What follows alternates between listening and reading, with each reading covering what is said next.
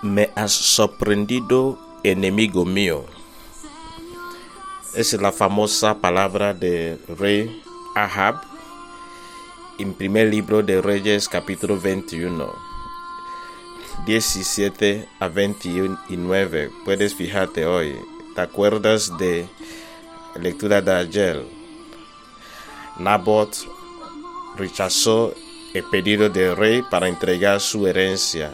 En consecuencia, el rey, o mejor dicho, su mujer, Jezebel, la más mala que existe en la historia, mandó a matarle. Y el rey entró en el terreno de Ahab, de Nabot, perdón. Y hoy el profeta, la palabra de Dios llegó al profeta Elías. Y cuando apareció, el rey se asustó me ha sorprendido, oh enemigo, enemigo mío. ¿Qué debemos saber sobre enemistad y enemigos? Jesús, continuando su sermón sobre la montaña, nos dice hoy, ustedes han oído que se dijo, amarás a tu prójimo, odiarás a tu enemigo, pero yo les digo, amen a sus enemigos, ruegan por los por sus perseguidores así serán hijos de su Padre que está en el cielo. Enemigos y enemistad. ¿Qué debes saber o qué es bueno sobre enemistad o enemigos? ¿Por qué se asustó Elías el Ahab? Y dijo, me ha sorprendido, oh, oh enemigo mío. Elías no es su enemigo. El profeta no. Tu enemigo, enemigo es el mal que está en ti. Tu peor enemigo es la maldad. El mal que está dentro de ti, que has cometido contra tu prójimo. Y cuando recuerda de esa persona, o cuando piensa de esa persona, o cuando piensa de la palabra de Dios o de la iglesia, salta tu corazón. Tu enemigo, el peor enemigo, no es Angélica, no es Antonio, no es eh, eh, Pablo, no. Tu enemigo no es Ana o no es Gloria. Tu enemigo es el mal que está en tu corazón primero. Dos, la presencia o la memoria de la persona que tú llama o considera tu enemigo o que realmente te ha ofendido duele y molesta porque el rencor no se debe guardar en el corazón. Nos come, nos destroza. Es como guardar ácido en un vaso metálico.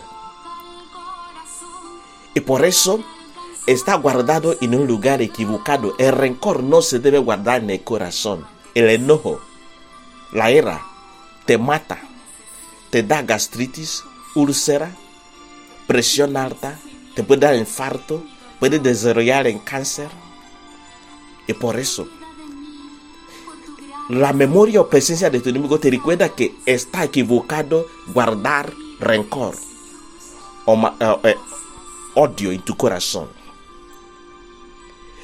La presencia o memoria de tu, de tu enemigo persona que te ha ofendido, persona que tú conoces como enemigo, te recuerda que te queda nada más que perdonar.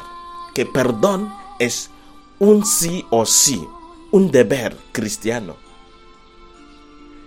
Porque sin ese no tienes paz. Ahab recordó, reconoció que ofendía a Dios y se fue a hacer penitencia y ayuno puede continuar la historia para ver qué pasó después. La memoria, recordar o la presencia de tu, la persona que consideras enemigo, que persona que te quitó tu amante o tu pareja, pareja o que quitó de trabajo, que te hirió, te recuerda que perdonar es un deber cristiano, que tú tienes deuda.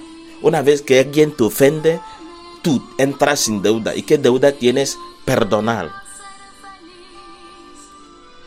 Te invito hoy a ofrecer todos los dolores de enemistad, de ofensas, pidiendo para el fin de violencia y de enemistad y de divisiones en el mundo.